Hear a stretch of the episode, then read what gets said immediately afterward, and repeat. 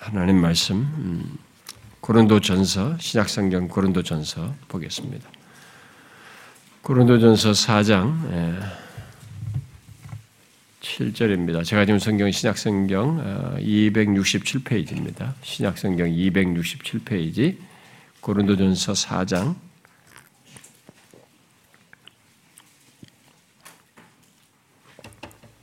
7절 음, 우리 4장 7절 우리 한 절만 같이 읽어봅시다. 음, 고린도전서 4장 7절 시작. 누가 너를 남달리 구별하였느냐? 내게 있는 것 중에 받지 아니한 것이 무엇이냐? 내가 받았은즉 어찌하여 받지 아니한 것 같이 자랑하느냐? 음, 아, 오늘은 하나님께서 어, 자기 백성들에게 추수물을 주시고 그것을 가지고 와서 하나님께 감사하도록 한 것을 믿음의 선배들이 이어서 지킨 추수 감사절입니다. 우리들 중에 그 해 나는 추수물을 먹지 않는 사람은 아무도 없습니다. 우리가 매해 나는 추수물을 그때그때 우리가 먹고 삽니다. 그럼에도 이게 농경 사회에서 어, 산업 사회, 도시 중심의 사회로 이렇게 생활로 바뀌어서 어, 현대인들은 이 추수물에 대한 이해부터 어, 또 그것에 대한 감사하는 이 일이 현격하게 떨어져 있습니다. 그 감각적으로, 시각적으로 또 이렇게 피부적으로 이렇게 느끼지를 못하죠. 상대적으로 덜 느낍니다. 그저 유통되어서 시장에 나오는 것을 이렇게 사 먹다 보니까 모든 추수물이 그냥 당연시하면 내가 돈만 있으면 사 먹는다는 이런 생각들을 많이 합니다. 그래서 당연히 추수물이 나오고 어, 당연히 그것들을 먹을 수 있다고 생각하는 음, 그런 것이 우리들에게 이제 이게 이거 몸에 배었습니다. 그러나 우리는 이번에 이 코로나 전염병을 겪으면서 아, 우리 모두가 한 가지 정도는 최소 이렇게 공감을 했습니다. 그것은 당연하다고 생각한 것이 당연하지 않다는 것. 뭐 이 정도는 일반 가치 차원에서도 하나님을 믿든 안 믿든 우리가 다 이렇게 공감을 했습니다.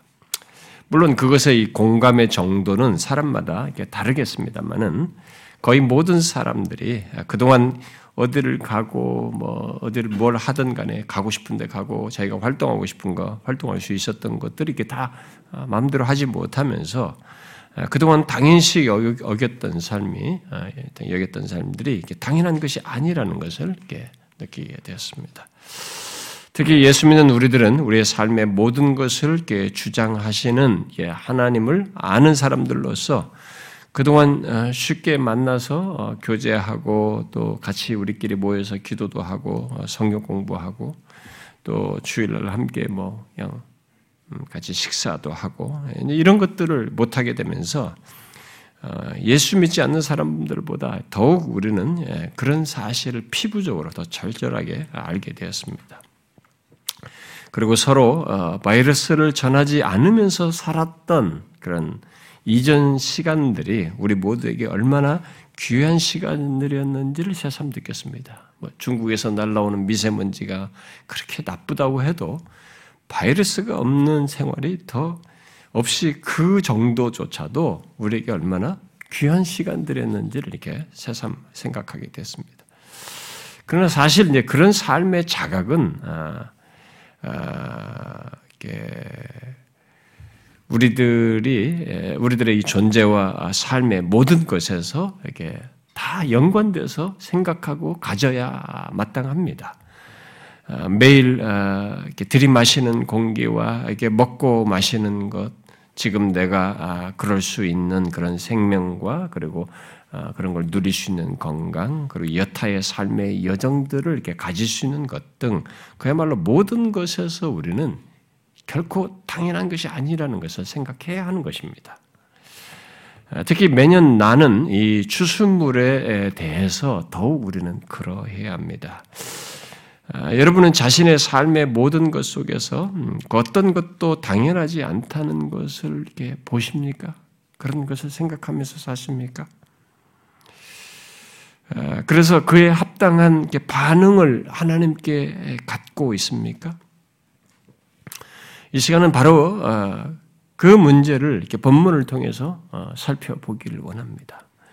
우리가 이 감사절에 그런 내용들을 많이 달피지만다만은 한번 이 문제를 이런 계기를 통해서 다시 짚고 넘어가길 원합니다. 특히 오늘 읽은 말씀 중에 예, 중간에 있는 말씀입니다. 내게 있는 것 중에 받지 아니한 것이 무엇이냐라는 이 질문을 주목하여 보기를 원합니다. 여러분은 이 질문을 자기에게 해본 적이 있습니까?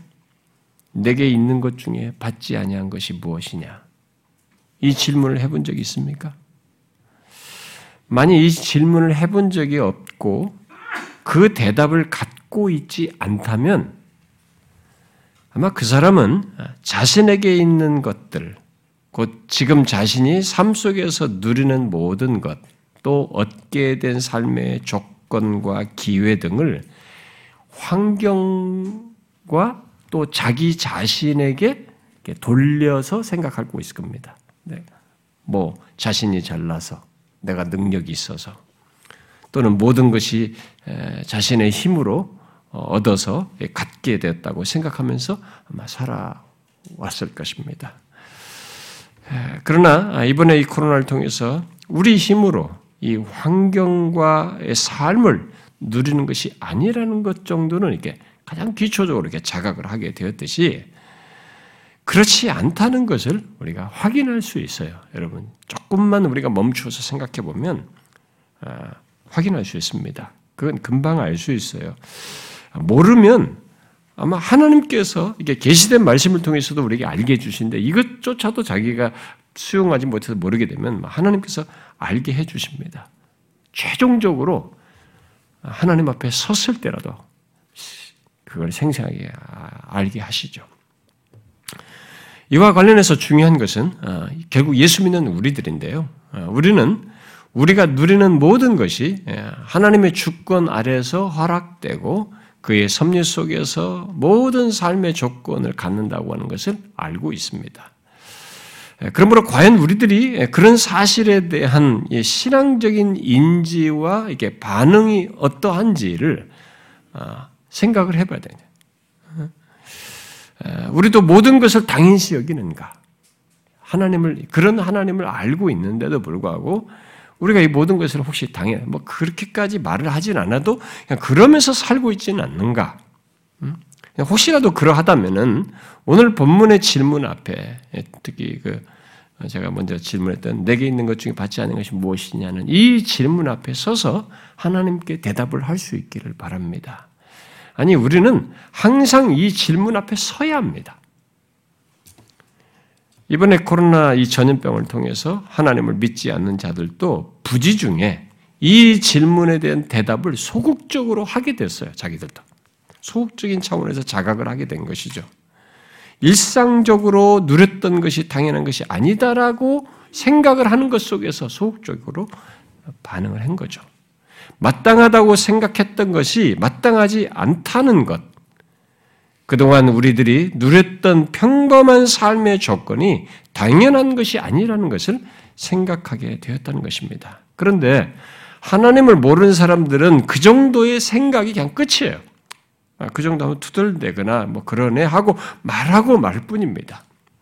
그 이상으로 나아가지 않습니다. 곧 이전에 생각 못했던 것을 생각하고 염려하고 걱정하고 어, 나름 분석을 하고 뭐 예상하는 일 정도까지 이게 학자들 수준에서는 할 수 있을지 모르겠어요. 그러나 그들이 할 수 있는 것은 거기까지예요. 그 이상으로 나가지 못합니다. 하나님을 알지 못하는 사람들은 자신들의 삶의 조건, 자신들에게 있는 것, 예, 그것을 어, 그 모든 누리는 것의 근원을 알지 못합니다. 그리고 그에 대한 마땅한 반응도 어, 이어서 하지 않습니다. 그것은 만물을 주장하시고 삶의 모든 것을 허락하시는 하나님을 알게 된 사람들에게나 가능한 얘기입니다. 그래서 묻고 싶습니다. 여러분은 자신의 삶의 모든 것의 근원을 알고 그에 대한 합당을 합당한 반응을 하는 자입니까? 아니 아는 것을 넘어, 넘어 실제로 그런 믿음과 삶의 반응을 갖고 있느냐는 것입니다. 흥미로운 것은 하나님을 믿고 있는 또 알고 믿은 고린도 교회 성도들에게 이 본문의 질문이 던져지고 있다는 것입니다. 하나님을 믿는 사람들인데 이들에게 이 질문을 하고 있다는 겁니다. 그럼 무슨 말이겠어요? 알면서도 마땅한 반응을 하지 않고 있다는 것입니다. 망각하여서든 뭐 어떤 다른 이유든 뭐 교만해서든 어쨌든 여러 가지 어떤 이유로든 그들은 자신과 자신의 삶에 대해서 잠시 착각하고 있는 예, 뭔가 잊고 있습니다. 이 사실은 예수 믿는 우리들 또한 이 질문에 대한 대답과 반응을 체크할 필요가 있다는 것을 말해주고 있는 것이죠. 그래서 여러분들의 이 질문을 우리가 오늘 같이 해봐야 되는 것입니다. 내게 있는 것 중에 받지 아니한 것이 무엇이냐? 이 질문을 해보기를 바라는, 바라는 것입니다. 그런데 이 질문을 살피기 위해서는 본문의 전후에 같이 던져진 모든 질문을 함께 살펴봐야 됩니다. 오늘 본문에는 세 개의 질문이 있습니다. 아, 그 고린도 교회 성도들은 아마 이 세 질문을 하는 이 오늘 이 4장 7절의 말씀의 이 배경이 어떤 배경 속에서 나왔냐면 이 고린도 교회 성도들이 서로가 분열되어 있었습니다. 예, 가지고 그런 상태에서 이 편지를 지금 쓰고 있는 이 사도 바울의 영적인 능력을 이렇게 판단을 하고 있어요. 사도 바울에 대해서 판단하는 이런 태도를 보였던 것이죠. 예, 그것은 우리가 읽지 않았습니다만 3절에서 너희에게나 다른 사람에게나 판단받는 것이 내게는 매우 작은 일이라고 하는 것에서 시사하듯이 판단하는 일이 있었던 것입니다. 아마 그들 중에 일부가 어, 개바나 아볼로를 편향적으로 이렇게 추종하면서 바울의 영적인 능력을 판단했던 것으로 보여집니다. 우리가 뭐 보면은 이 고린도서 내용만 보면은 1장과 뭐 2장 그리고 4장 후반부 등에서 말하듯이 그들이 바울이 말하는 능력에 대해서 폄하했던 것 같습니다. 이게 말이 조금 어눌하다. 사도라고 하는데 그런데 말하는 능력에 대해서 폄하하면서 교만하게 행했던 것으로 보여집니다. 그러나 바울은 고린도 교회 성도들의 더 근원적인 문제를 그런 모습 속에서 더 근원적인 문제를 보고 지금 말하는 중에 이 4장 7절을 말하고 있는 것입니다. 그들은 사람을 자랑하였고 자신들을 자랑하였고 스스로를 높게 여겼으며 그에 따라서 다른 사람들을 낮게 보는 자기를 높게 높게 보는 사람은 상대를 낮게 보게 되거든요. 다른 사람들을 낮게 여겼고 또 자신들이 받은 이 은사들에 대해서 겸손과 감사를 갖는 대신에 그것을 오히려 자신들에게 지위를 드러내서 그런 것이 있다는 것을 통해서 자신의 지위를 드러냈고 또 일종의 알력의 증거로 서로 사이에서 이게 알력의 증거로 삼고 있었던 것으로 보여집니다. 한마디로 그들은 자신들의 존재와 삶의 모든 조건, 그것이 자신들의 삶 속에서 일반적으로 갖고 누리는 것에서부터 영적인 복들까지 자신들에게 있는 모든 것에 대해서 잘못된 관점을 갖고 행하고 있었던 것으로 이렇게 보여집니다. 그래서 바울은 그들에게 있는 모든 것에 대한 올바른 관점과 그의 합당한 반응을 갖도록 도울 필요를 느껴서 본문에 질문을 하고 있는 것입니다. 결국 이 질문은 그들의 생각과 행동과 삶을 이렇게 되짚어 보게 하는 근본적인 사실을 확인하도록 하는 질문이라고 볼 수 있습니다.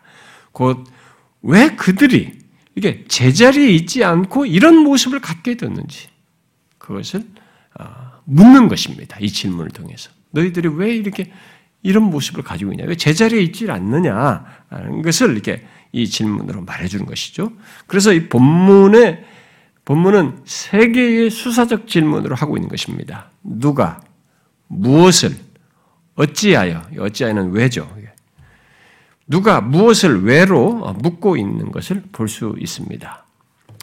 자, 그런데 이 질문들은 지금 현재 자신의 삶의 모든 것에 대해서 당연한 것으로 여기며 말하고 행하는 우리들에게도 필요한 질문들이에요.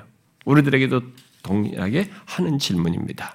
자, 그러면 제일 먼저 어, 이 질문 하나씩 먼저 살펴봅시다. 제일 먼저 어, 이들이 이들에게 바울이 던진 첫 번째로 던진 질문이 뭡니까? 음, 누가 너를 남달리 구별하였느냐 이렇게 물었습니다. 여기 구별하다는 말에 대해서 사람들이 다양한 번역을 합니다. 이 해석상에 좀 어려움을 가지고 있는 단어로 여겨져서 다양하게 번역하는데 어떤 주석가는 누가 너를 우월하다고 하느냐 이렇게 번역을 했고 해석을 했고 또 어떤 사람은 도대체 누가 너희 안에 특 별한 것을 보는가 이렇게 해석을 했고 또 다른 사람은 누가 너희를 그렇게 특별하게 만들었는가로 이 말을 해석을 했습니다. 영어 성경 중에 대중적으로 많이 사용되는 NIV 같은 성경은 이 질문을 누가 너를 다른 사람으로부터 구별하였는가로 이렇게 번역을 했습니다. 자, 표현을 조금씩 달리하지만 무엇을 묻는지는 이게 공통적으로 말해주고 있죠. 다. 어, 뭘 말하고 있습니까? 뭔가 자신들에 대해서 이들이 은근한 우월감을 갖고 자랑할 근거를 자신 안에 두고 있는 것. 한마디로 그들의 주제넘음을 지적하고 있는 것입니다. 이 질문으로. 이 질문은 결국 부정, 수사적 질문은 대답이 부정적인, 정해진 대답이 있잖아요. 그러니까 그 질문은 대답, 대답은 정해진 것을 질문으로 하는 것 아닙니까? 그래서 이 질문은 부정적인 대답을 거의 이제 기대하게 되는데, 어, 우월하다고 할, 하다고 할 아무런 근거가 없다. 어? 그 없다는 것을 너희들 안에 그 어떤 특별한 것이 없다는 것을 지금 말을 하고 있는 것이죠. 이 질문을 통해서 그런 거죠. 야, 너희들 안에 무슨 우월하다고 할 만한 뭐 근거가 있어? 어떤 특별한 것이 너희들에게 있다고 생각하니? 라는 것이 되는 거죠, 결국은.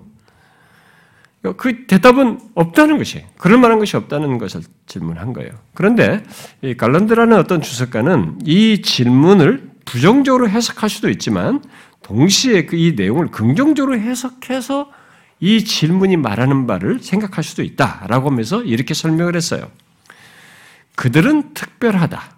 하지만 그들은 자신들을 특별하게 만드신 분이 하나님이셨다는 것을 잊고 있다. 누가 너희를 구별하였느냐? 누가 너희를 규정하느냐?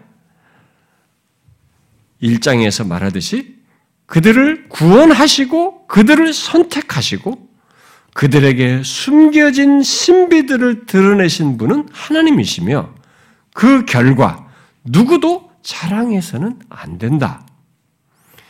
하나님은 그리스도 안에 있는 그들의 생명의 원천이시며 모든 영적 은사를 생기게 하신다.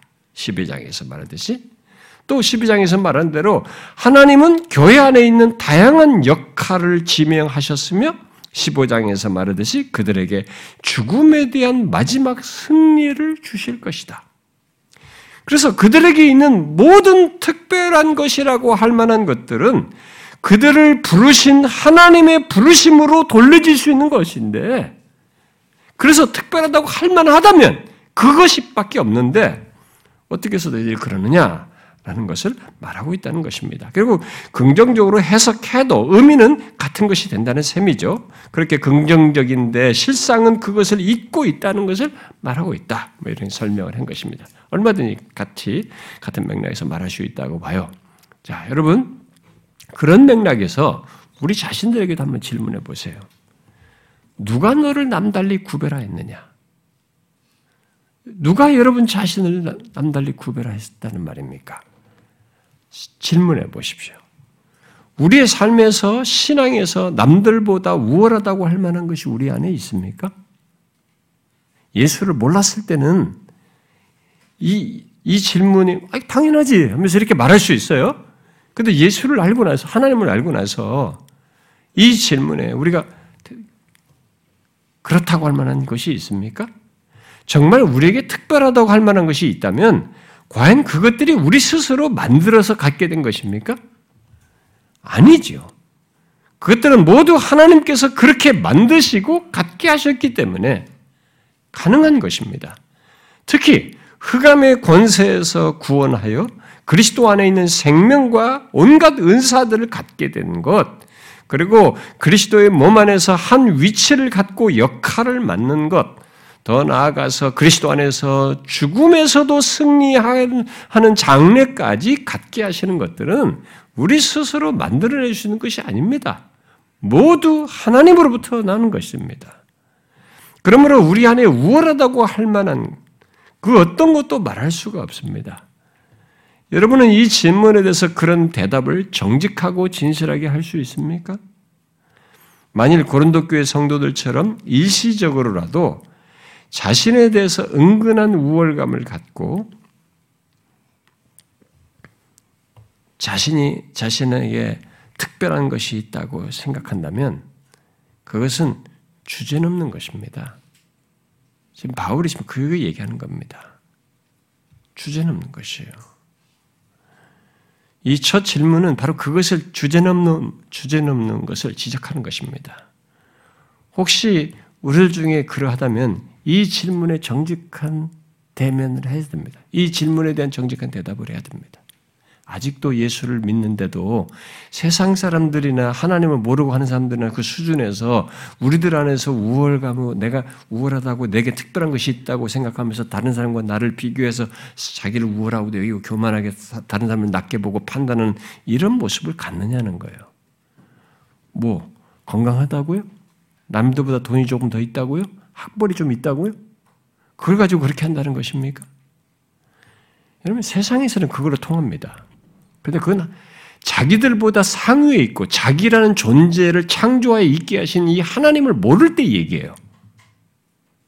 그런데 오늘의 교회, 교회당도 똑같은 수준인 거예요. 세상에서는 통용되는 그 원칙을 가지고 일이 하는 겁니다. 이 질문을 들어야 할 모습을 오늘의 교회당 하는 사람도 똑같이 가지고 있는 것입니다. 우리들끼리 그런 것 수준에서, 그런 수준에서 자기에게, 자기 안에 특별한 것이 있다고 생각하는 거예요. 모든 것이 다 우월하다고 생각해서 그것으로 서로를 판단하고 평가하고 이렇게 행동하는 일을 우리 교회당 안에서 우리끼리 하는 것입니다. 잘못하는 것이에요, 여러분. 그러는 사람들에게 결정적인 문제는 뭡니까? 그 사람들은 하나님께 마땅히 가져야 할 반응과 태도를 못 갖습니다. 껍데기예요. 자기를 드러내는 수준 안에서 반응할 뿐입니다. 진정한 반응을 못 가져요. 그래서 지금 던진 질문입니다. 그런데 우리가 이 시간에 주목할 질문은 이 첫 번째 질문에 이어서 한 두 번째 질문이에요. 무엇입니까? 내게 있는 것 중에 받지 아니한 것이 무엇이냐 하는 것입니다. 첫 번째 질문을 통해서는 우리의 주제넘음을 지적했는데 이 두 번째 질문을 통해서는 이 고린도 교회 사람들의 배은망덕함을 지적하고 있는 것입니다. 여기 내게 있는 것에 대해서 말을 하는데 그것은 그들의 존재에서부터 지금 현재 그들의 삶의 모든 것, 곧 그들이 갖고 어, 드러내는 능력, 삶 속에서 허락되는 모든 에, 환경과 기회, 더 나아가서 그리스도 안에서 얻어 소유한 수많은 복들을 다 포함하는 것입니다.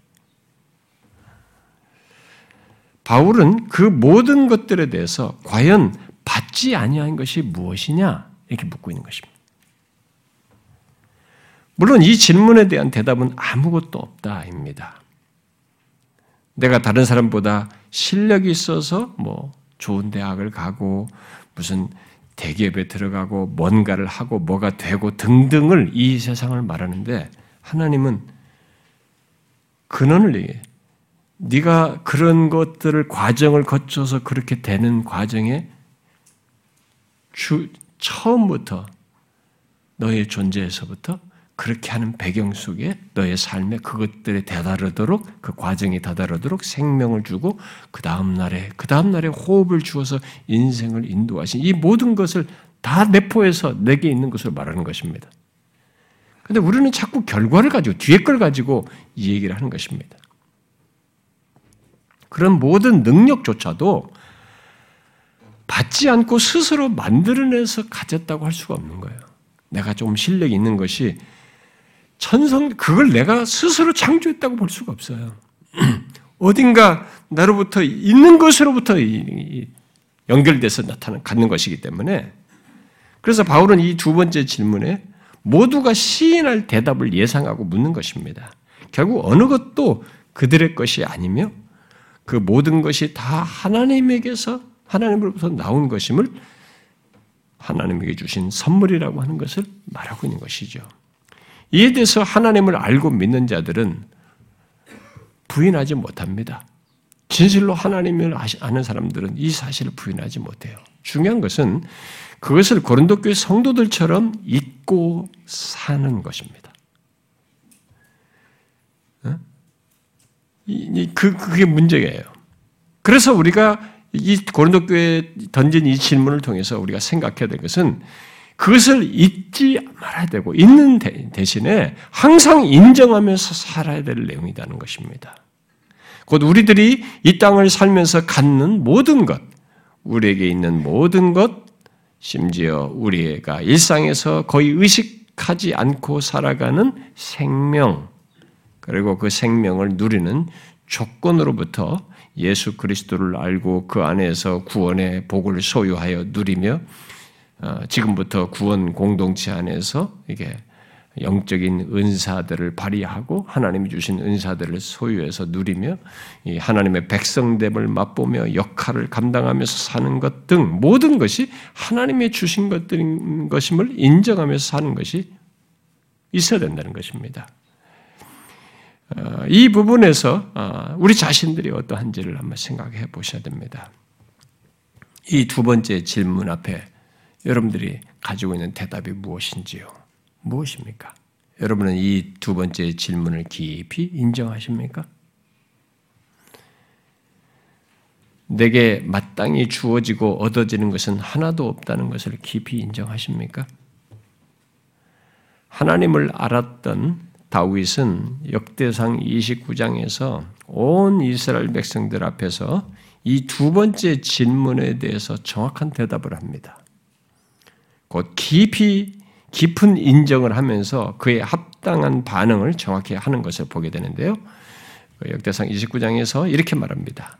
모든 것이 주께로 말미암아 싸우니 라고 한 뒤에 우리가 주의 손에서 받은 것으로 주께 드렸을 뿐입니다. 이렇게 고백합니다.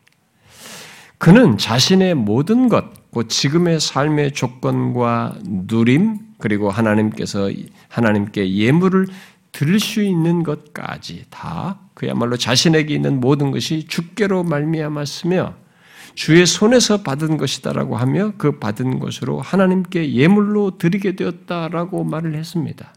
여러분 한번 멈춰서 생각해 보셔야 됩니다. 교회를 다니면 우리가 대충 하나님이 주신 것이야 감사해요. 이게 우리에게 좀 이렇게 배운 바가 있어요. 그래가지고 그것이 합니다. 사람들이 그런 식의 반응을 해요. 그런데 다윗처럼 하는지는 한번 생각해 봐야 돼. 이렇게 전 인격의 철저한 고백을 하나님에 대한 이해 속에서 하는지는 한번 물어봐야 돼. 오늘 두 번째 질문에 대한 대답을 누가 샘플로 보이, 모범으로 보이냐면 이 다윗의 케이스가 보여주는 겁니다. 여러분도 자신에게 있는 것들에 대해서 이 다윗처럼 알고 반응합니까? 저는 이렇게 되기 전까지는 하나님도 또 자신의 삶도 아니 자신의 존재와 삶과 자신에게 있는 모든 것을 제대로 알고 있다고 생각지 않습니다. 다윗은 오늘 본문의 두 번째 질문에 대해서 정확한 대답을 자신의 신앙과 삶에서 드러내고 있습니다. 일찍이 그런 삶을 살아온 사람입니다만 지금 인생의 말년이거든요. 결론 부분이에요. 결론에서도 이것을 선명하게 드러냅니다. 총결산으로 드러내는 거예요. 온 백성들 앞에서. 오늘 본문의 질문에 그는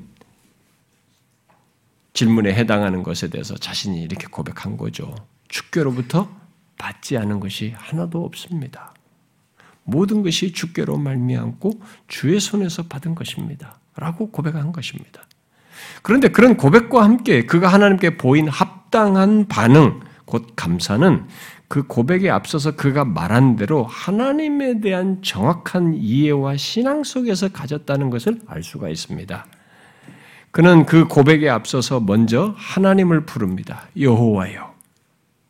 부르면서 이렇게 말해요. 하나님에 대해서 위대하심과 권능과 영광과 승리와 위엄이 다 주께 속하였습니다. 라고 한 뒤에 이렇게 덧붙입니다. 천지에 있는 것이 다 주의 것이로소이다. 부와 귀가 주께로 말미암고 또 주는 만물의 주제가 되사 손에 권능과 능력이 있사오니 모든 사람을 크게 하심과 강하게 하심이 주의 손에 있습니다. 라고 말해요. 여러분은 하나님이 이러신 분이심을 알고 있습니까?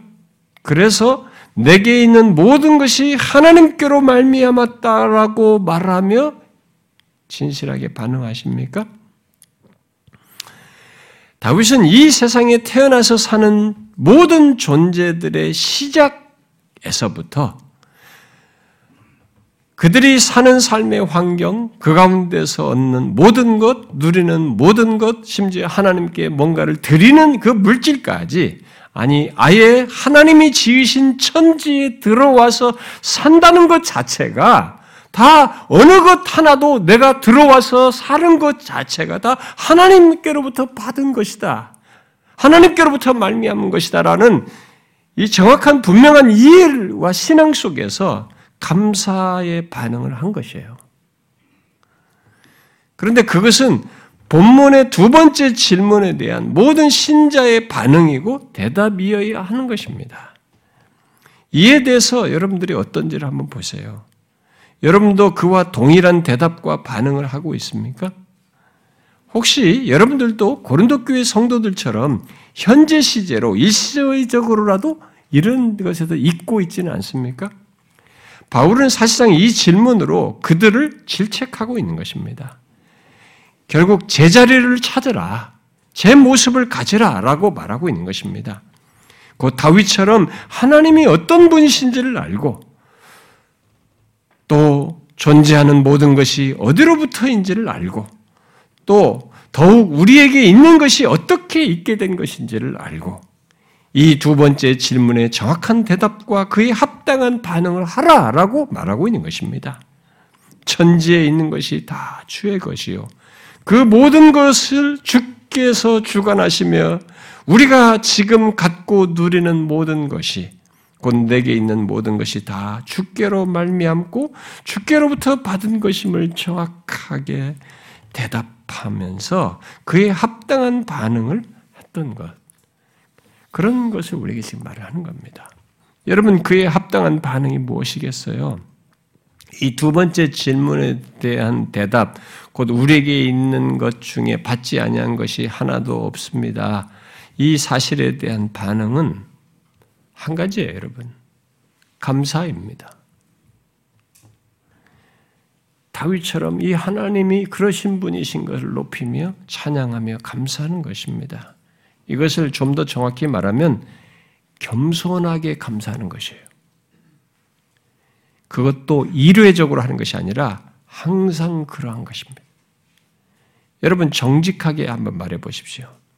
모든 것이 주께로부터 왔고 또 받았다는 것을 아는 사람에게 이 외에 다른 반응을 할 수 있을까요? 겸손히 감사하는 것 외에 한번 생각해 보십시오. 마땅한 것으로 여기며 감사치 않고 사는 것은 그렇게 하신 자신의 삶에 이런 모든 것을 주신 하나님을 거스려서 사는 배은망덕함입니다. 그래서 여러분 우리가 로마서 1장에서 살폈지 않습니까? 나중에 하나님께서 모든 인간을 심판하실 때 항목 중에 하나가 감사치 아니한 것을 얘기하지 않습니까? 그러니까 내가 나 하나님을 몰라서 감사치 않든 어떤 하나님을 모른다는 이유로 자기의 삶 속에서 감사가 하나님께 대한 감사가 없었다는 사실이 이게 심판의 이유로 얘기를 하지 않습니까? 예수를 몰라도 그 사람은 하나님의 일반 은총을 입은 사람입니다. 존재의 시작에서부터 생명의 고유한 인격체를 가지고 하나님이 배설하신 모든 것을 창조하신 것 속에 들어왔어. 자기가 땅을 만들고 이 공기 조건을 태어나면서 자기가 만들어서 들어온 게 아닙니다. 어느 인간도 이 삶의 조건을, 이 우주 만물의 조건을 자기가 만들고 그 자리에 그 다음에 태어나서 땅을 밟은 사람은 아무도 없는 것입니다, 여러분, 이 세상에. 뭐 분석을 하고 어쩌고 저쩌고 막 물리적으로 아무리 설명을 해도 있는 걸 가지고 분석할 뿐이지 이 세상을 살아가는 모든 삶의 조건을 먹고 마시는 삶의 조건으로 자기가 만들어서 들어온 사람은 아무도 없는 거예요. 그 다윗은 지금 그 얘기를 하는 것입니다. 천지에 있는 것이 다 주의 것이로소이다. 주께서로부터 말미암았습니다. 그래서 그렇게 하지 않는다는 것은 감사치 않는다는 것은 그 모든 것을 허락하신 하나님을 향하여 거스려서 배은망덕하는 것입니다. 이 모든 것을 아는 우리 그리스도인들은 어, 범사에 감사라는 이 성경의 말씀이 바울이 데살로니가에서 말한 이 말씀이 이게 합당한 말씀인 것을 깊이 공감하게 됩니다. 범사에 감사하는 거죠. 무한 감사한 거죠. 모든 것이 감사하다는 것을 인정할 수밖에 없습니다.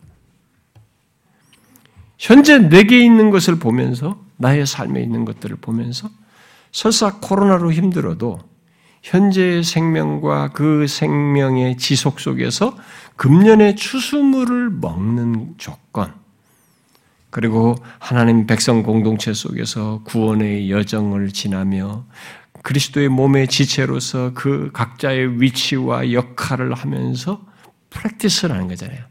장래의 영광스러운 공동체의 그 삶의 그런 것들을 연습하냐. 사랑하는 것을 연습해야 되고, 아직은 죄가 있어서 사랑도 어려운데도 사랑하는 연습을 하고, 모든 것을 배우면서 하나님을 알아가는 경험 속에서 이 성장하는 이런 것들이 여기서 바쁘죠. 이런 것들을 보면서, 내게 있는 이 모든 것을 보면서 감사할 수밖에 없다. 이런 결론을 우리가 이렇게 된 거죠. 예수를 믿는 사람들에게 있어서는. 여러분들이 우리가 우리가 항상 기억해야 될 것입니다. 그 어떤 것도 내가 받을 자격이 있어서 받은 건 아닙니다. 모두 하나님께서 은총을 베풀어서 우리에게 주어서 누리는 것입니다. 바울은 그런 내용의 연결 속에서 마지막 질문을 하고 있는 것입니다. 무엇입니까?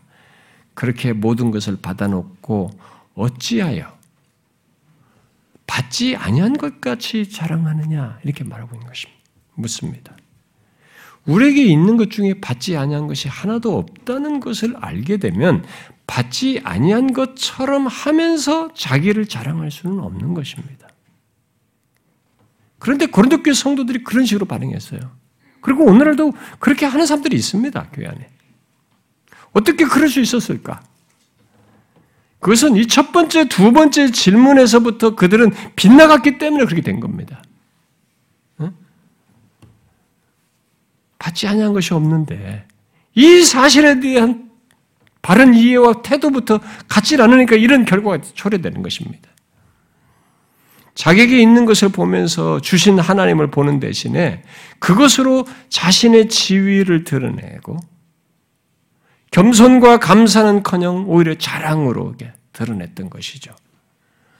혹시 우리들은 어떤가요? 이 부분에 있어서 여기 받지 않은 것 같이 자랑한다는 것은 어, 결국 자신에게 있는 모든 것이 하나님으로부터 말미암았다는 것을 잊고 그 모든 것을 당연하다고 여기며 사는 것을 말하는 것입니다, 결국. 특히 자신이 잘나서 그 모든 것을 가진 것처럼 그야말로 그 모든 것이 자신으로부터 있게 된 것처럼 생각하면서 사는 것입니다. 혹시 자신에게 있는 것을 보면서 여러분들의 삶의 이 조건, 다른 사람들과 비교해서는 어쨌든 뭐 자신의 삶의 조건, 이런 것들을 어, 보면서 겸손과 감사 대신에 높은 마음을 품고 자랑하십니까? 그것은 하나님을 모르는 사람들이면 몰라도요. 하나님을 아는 사람들로서는 할 수 없는 일을 하는 것입니다. 큰 잘못을 하는 것입니다. 한번 자신에게 물어보십시오. 과연 나는 내게 있는 모든 것으로 인해서 겸손하며 하나님께 감사하는가? 진정 그러한가? 만일 그렇지 않으면 중간에 있질 않습니다, 여러분. 그렇지 않으면 받지 아니한 것처럼 자랑하고 있을 겁니다, 그 사람은. 중립적인 자리에 있지 않고 이쪽으로 나간 거죠. 한번 체크해 보십시오. 어떻습니까? 자신에게 있는 모든 것으로 겸손하게 하나님께 감사합니까? 자신의 무엇을 보아도 지금 나의 생명, 어, 나의 삶, 지금 내게 허락된 조건, 지금 내가 누리는 모든 것들에 대해서 이것을 보면서 하나님께 감사합니까? 그렇지 않고 있다면 이 세 번째 질문을 들어야 할 사람이고요. 그 상태에 있는 것입니다. 어찌하여 받지 아니한 것 같이 자랑하느냐? 내게 있는 모든 것이 자격이 있어서 받은 것이 아니고 노력으로 얻은 것도 아니고 그런 것인데 왜 받지 아니한 것처럼 자랑하느냐? 여기 자랑은 하나님으로부터 받았다는 것을 인정하지 않고 대신 하나님이 주신 것을 자신에게 연결시켜서 자만하고 있다는 것을 말해주는 것입니다. 본래 하나님이 주셨던 것, 곧 하나님의 은혜에 대한 반응은 겸손과 감사입니다. 그런데 그것이 아니라 자랑을 한다는 것은 한마디로 말해서 하나님은 없고 자기 자신이 그 자리에 있다는 것을 말해주는 것입니다. 그건 배망덕함이죠. 교만한 것입니다. 성경은 교만에 대해서 되게 말을 많이 합니다. 교만은 패망의 선봉이다. 거만한 마음은 넘어짐의 앞잡이다고 하는 유명한 자문의 말씀이 있잖아요. 교만은 패망과 넘어짐을 가져와요. 야고보서와 베드로전서에서 하나님은 교만한 자를 물리치시고 대적하신다고 그랬어요. 또 성경은 낮추신다고 그랬습니다. 그러므로 이 세 번째 질문을 들어야 할 상태에 있다면 정신을 차려야 됩니다. 돌이켜야 돼요. 하나님께서 낮추시고 돌이시, 어, 어, 돌이키게 하기 전에 이게 패망하도록 하기 전에 예, 돌이켜야 되는 것이죠. 물론 하나님은 예, 이렇게 낮추신다고 교만한 자를 낮추신다고 그랬을 때 이런 얘기하면 너무 겁을 내지는 마세요. 음, 여러분들이 경성하시면 되는데요. 물론 하나님은 이 같은 일을 거의 즉각적으로 하지 않습니다. 하나님은 진실로 노하기를 더디하셔요. 굉장히 인격적입니다. 굉장히 기회를 줘요. 놓고 하십니다. 생각할 수 있도록 인격적인 반응으로 하도록 하십니다. 바울이 고린도 교회 성도들에게 지금 이 말을 꺼냈을 때는 이런 질문을 던졌을 때는 받았는데도 자랑하고 있으니까 자기를 자랑하니까 이 벌써 배망덕한 거잖아요. 교만한 거지 않습니까? 그러면 바울이 이 말을 할 때는 뭡니까? 이미 그런 상태를 가지고 있다는 겁니다. 그럼 그때까지도 하나님은 고린도 교회에 대해서 기다리신 겁니다. 그리고 바울을 통해서 이런 말을 하고 있다는 건 뭡니까? 인격적으로 녹화하고 있는 겁니다, 지금. 돌이킬 수 있도록 기회를 주고 있는 거죠. 지금 이 말씀도 우리가 이 말씀을 상기하는 가운데서도 우리에게도 동일한 일을 하시는 겁니다. 하나님 우리를 녹화하시는 거예요. 인격적으로 기회를 주시는 거죠. 그런데 문제는 이렇게 하나님께서 기다려 노하기를 더디하며 기회를 주는데도 불구하고 여전한 것이에요. 형식이 아니라 진짜 하나님이 그러신 분이시고 내가 하나님 앞에서 그렇다는 것을 인정하는 것이 없다면 그 그러면서 여전히 받은 것인데도 뭐 자기 자랑한다면은 하나님은 그를 보호하기 위해서 진정으로 보호하기 위해서 그의 교만과 자랑을 꺾어 낮추시는 일을 하시는 거죠. 어떻게 하시겠어요? 그가 항상 누렸던 자기에게 있는 것, 너무 당연하다고 여긴 것, 그러면서 자랑하는 것을 거두시는 겁니다. 하나님이 흔히 쓰시는 방식이에요. 여러분, 열왕기를 읽어보면 그 일을 열왕들의 인생 속에서 왕들의 인생 짝짝짝짝 계속 오니까 이 왕도 이 왕도 살아가는 삶이 그대로 다 축약되어 있잖아요. 똑같아요. 그 일을 하십니다, 하나님. 사사기를 보셔도 그러시고 여러분들이 이스라엘 백성들의 역사를 보시면 이스라엘 백성 전체를 놓고 보면 똑같은 일이 벌어집니다. 그러니까 하나님께서 이렇게 당연하다고 여긴 것이 당연하지 않다는 것을 깨닫게 하셔요. 그걸 거두시는 겁니다. 이 세상에 우리가 코로나를 통해서도 당연하지 않다는 것을 우리 인간들에게 깨닫게 하시는 겁니다. 하나님께서. 보게 하시는, 생각하게 해주는 겁니다. 그런데 예수 믿는 우리들에게 있어서 이런 오늘 이 본문의 질문에 해당하는 것을 하지 못할 때 하나님께서는 그렇게 하셔요, 우리한테. 거두시는 거죠. 우리가 당연하다고 생각, 다 내가 잘나서 누린다고 생각하는 것에 대해서 하나님이 가르치시는 방법이 없어요. 노하게 계속 노크를 했단 말이야. 계속 말씀을 주었단 말이에요. 여러 가지로 얘기하셨는데 그런데도 아닐 때는 당연하다고 이걸 하나님께서 거두시는 겁니다. 그건요, 쉽습니다. 하나님 편에서는. 그래서 결코 당연한 것이 아니라는 것을 깨닫게 하시는 거죠. 하나님은 자기 백성들에 대해서 시간과 기회를 길게 주시면서 아, 인내하시기도 하십니다만 그렇다고 그 상태를 방치하지는 않습니다. 자기 백성을 방치하는 분 아니에요. 하나님을 모르는 사람들은 방치합니다. 여러분 로마서 1장에 본 것처럼 그들의 뜻대로 하도록. 그래서 자기들 그 예수를 안 믿는데도 잘 됩니다. 죄를 범하는데도 잘 되는 것처럼 보입니다. 그건 마지막 끝으로 그들을 결론을 일반적인 삶에서도 사회를 유지하기 위해서 적절한 타임에 그들을 꺾긴 하지만 그것은 공동체 사회를 유지하기 위해서이고 그 사람에 대한 심판은 최종적인 것으로 끝장을 내시는 거예요. 로마서 1장을 보면은 근데 내어 버려 두사 하죠. 그 내어 버려 두심으로 놔두는 겁니다. 그건 여러분이 부모가 자기 자식을 내어버려도 뭐가 하겠나. 이놈이 가서 뭘 마약을 하든 뭘 하든 내어버린다고 여러분 그건 부모가 아니지 않습니까 여러분? 자기 자식에 대해서는 그렇게 하지 않지 않습니까? 일찍부터 어린 놈이 벌써부터 마약이나 하고 막 돌아다닌다고 생각해 보세요 이 초등생이 말이지. 그 부모가 가만히 놔둡니까?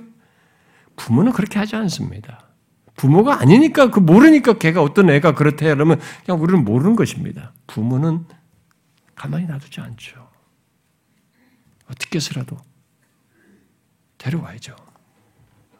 하나님은 그렇게 하시는 겁니다. 방치하지 않습니다. 자기 백성들에 대해서. 시간이 걸리더라도 결론으로 끌어들여서 그에 대해서 내가 너의 인도자이다, 구원자이다, 아버지다고 하는 것을 증명하셔요. 응? 자신의, 자신이 말한 말씀을 증명하시고 자신의 존재를 증명하시고 그와의 관계를 증명하십니다. 거두심으로써.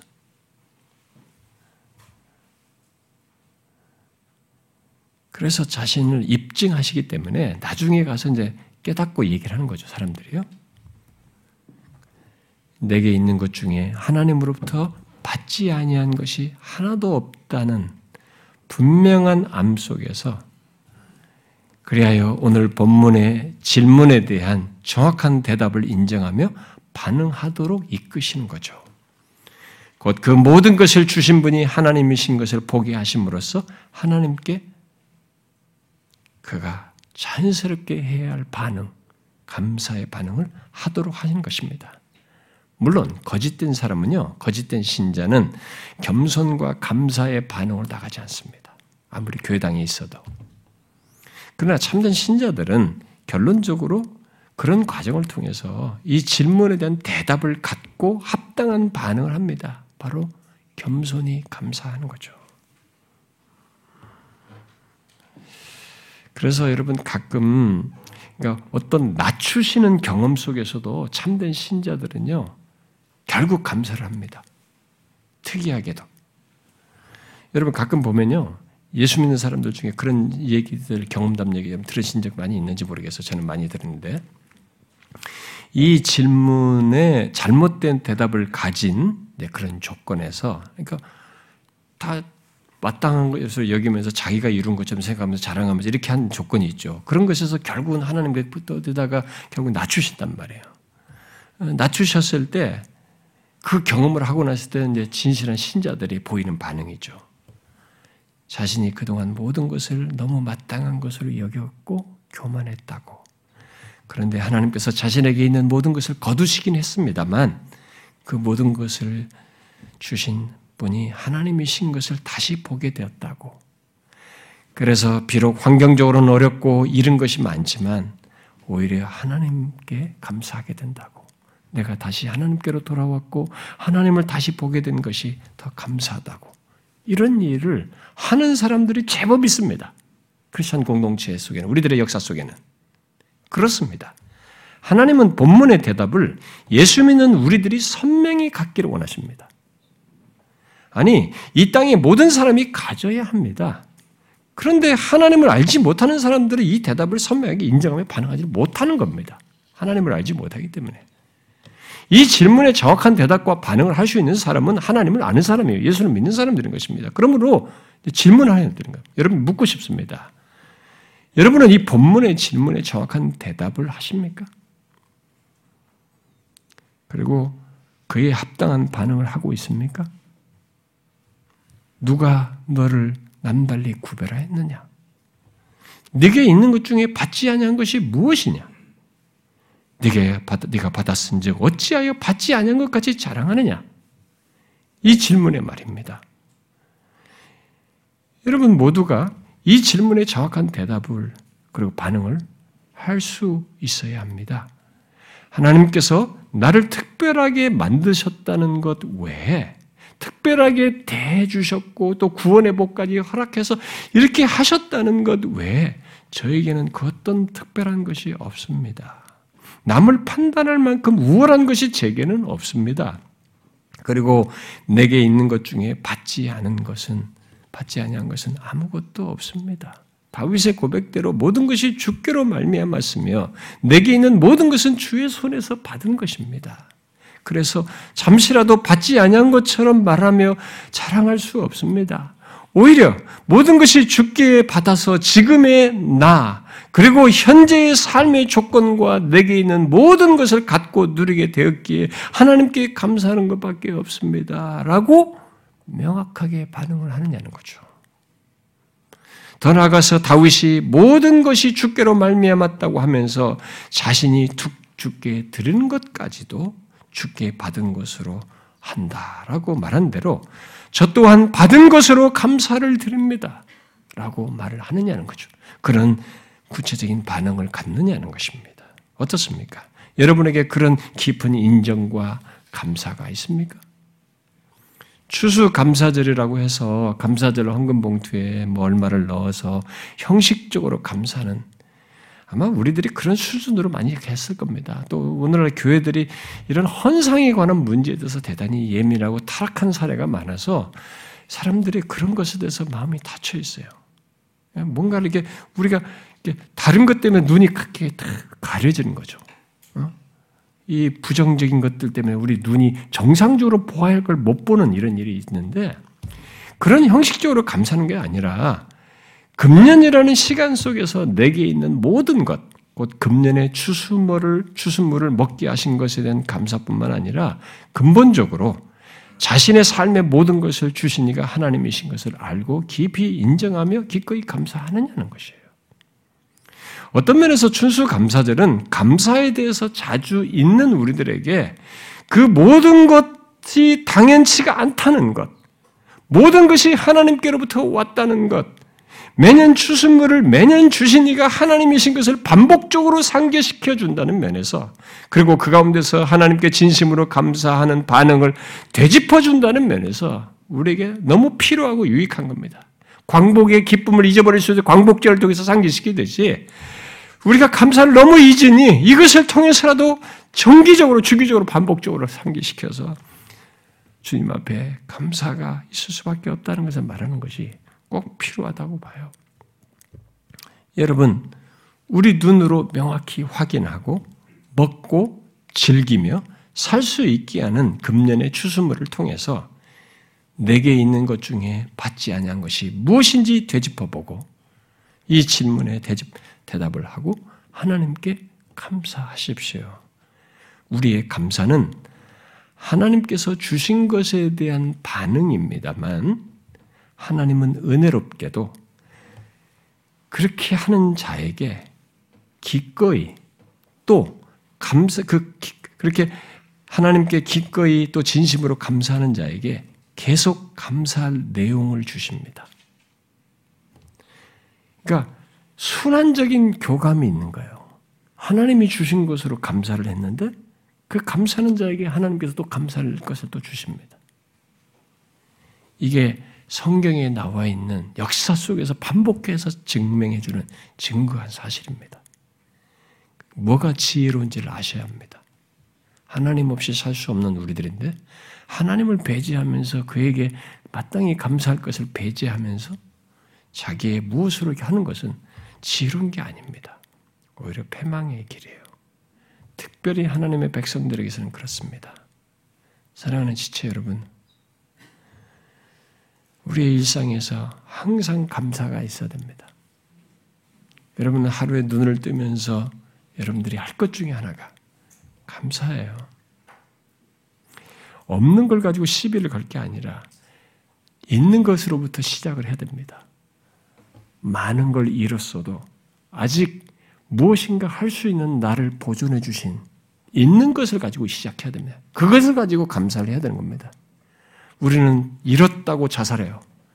재산을 날렸다고 뭘 했다고 뭔가를 사랑하는 사람을 잃었다고 자살합니다. 기준이 항상 자기예요. 마땅히 있어야 된다는 기준을 가지고 살아가기 때문에 그런 결론에 이른 것입니다. 뭔가 잃어도 여전히 있는 것이 있어요. 주신 것이 있는 것이. 우리는 그걸 가지고 시작을 하는 겁니다. 거기서부터 감사가 있어야 되는 거예요, 여러분. 아직 내 생명이 있고, 아직 다시 시작할 수 있고, 다시 뭔가를 얻을 수 있고, 아직도 먹을 수 있고, 누릴 수 있는, 금년의 추수물을 먹을 수 있는 조건을 주신, 여기서부터 우리는 감사를 생각해야 됩니다. 제가 기도하면서요, 생각하는 것 중에 하나가, 아, 자꾸 나이가 먹으면 저도 자꾸 잊으니까 상기를 좀 시키고 싶어서 제가 이게 뭔가 이렇게 뭐 하면 된다, 뭐 할 수 있다 이런 편말을 되게 싫어합니다. 그런 거, 어, 막 교회들마다 뭐할수 있다 하느니 뭐 하나님이 뭐 이렇게 축복 주시니 뭐 내게 복을 주고 복 이런 단어를 막 쓰지 않습니까? 그런 것에 대해서 별로 좋아하지 않습니다. 그래서 우리 교인들에게 그런 것도 잘 주지도 않고 그런데 제가 가훈 또는 그런 거 있잖아요. 가정의 가훈으로 뭔가 하는 그런 것도 제가 편견 때문에 싫어했는지 모르지만 그게 아니라 모든 걸 다 해야지 이렇게 생각했는데 세월이 지나니까 모든 걸 다 하지만 그래도 특별히 잊지 말아야 할 것을 상기시키는 게 필요해 보여요. 그래서 우리 교회 우리 집에 가훈으로 뭘 하나 붙여놓고 싶다 이런 말을 내가 우리 가정 예배에서 했어요. 근데 그것은 가정에게 말한 얘기고 기도할 때 우리 교회 성도들에게 전체에게 우리 교회가 잊지 말아야 할 것을 하나 말하고 싶은 게 있다. 우리 모두에게 하나의 뭐 액자를 만들든 뭘 하나 포스터를 만들든 우리가 각자 좀 써놓고 상기시키는 그걸 교회적인 것을 하나 남기고 싶다라는 것을 제가 생각했습니다. 기도하면서요. 그게 뭔지 아십니까? 안 되는 것인데 너무 가치 있는 것이에요. 세 가지였어요. 사랑. 그러니까 앞에 서두를 붙이면은 오늘도가 되겠죠. 오늘도 사랑, 겸손, 감사. 이 세 가지를 매일 remind를 해보고 싶은 거예요. 물론 온유까지 넣고 싶습니다만은 그것을 사랑에 포함해서 저는 사랑이 그렇게 많이 설교하는데도 내 나이가 먹어가면서 사랑이 좀 풍성해졌는데 그렇게 안 되는 저를 봅니다. 그리고 겸손을 무단히 하겠다, 겸손하고 싶다, 겸손한다 말하는데도 어느 순간에 제가 이게 마음에 높아져 있습니다. 참 교만한 모습이 다 일어납니다. 그리고 감사를 자주 잊어요. 이 세 가지를 안 잊고 싶습니다. 매일같이 좀 상기하면서 문 앞에라도 어떤 다른 사람들은 출구에다 부적을 붙이는데 우리는 부적이 아니라 출발하면서 그걸 보면서라도 출발해야 되지 않나 이런 생각이 듭니다. 그래서 제가 연초나 송근신 예배 때나 이 세 가지를 한번 다시 되짚어보는 말씀을 전하고 여러분들에게 포스터 우리 그래픽 잘하시는 분들이 한번 멋진 포스터를 만들어 보세요. 우리 전체가 공유해서 우리들이 한번 그러면 좋겠어요. 그 중에 하나가 감사예요, 여러분. 여러분 하루를 살아봐도 예수를 믿는 신자가 된 것부터가 감사해요. 제가 그렇잖아요. 저는 오늘 죽어도 좋습니다. 뭐 오래 사는 것 그런 것에 살고 싶은 욕구 마땅히 생명 주신 것에 책임을 다해야 되겠습니다만 그럴 만큼 예수 믿는 것의 가치 때문에 저는 오늘 죽어도 감사해요. 너무 무한한 것을 그리스도 안에서 보고 알게 되었고 소유하게 되었습니다. 그런데 나의 삶의 여건에 여기까지 이끄신 하나님이에요. 코로나가 있는 중에도 우리는 현재를 누리고 있습니다. 우리는 감사해야 되는 것입니다. 이 질문을 잘 받으셔야 됩니다. 이 질문에 합당한 대답을 하셔야 합니다. 예수 믿는 사람은 그래야 돼요. 기도합시다.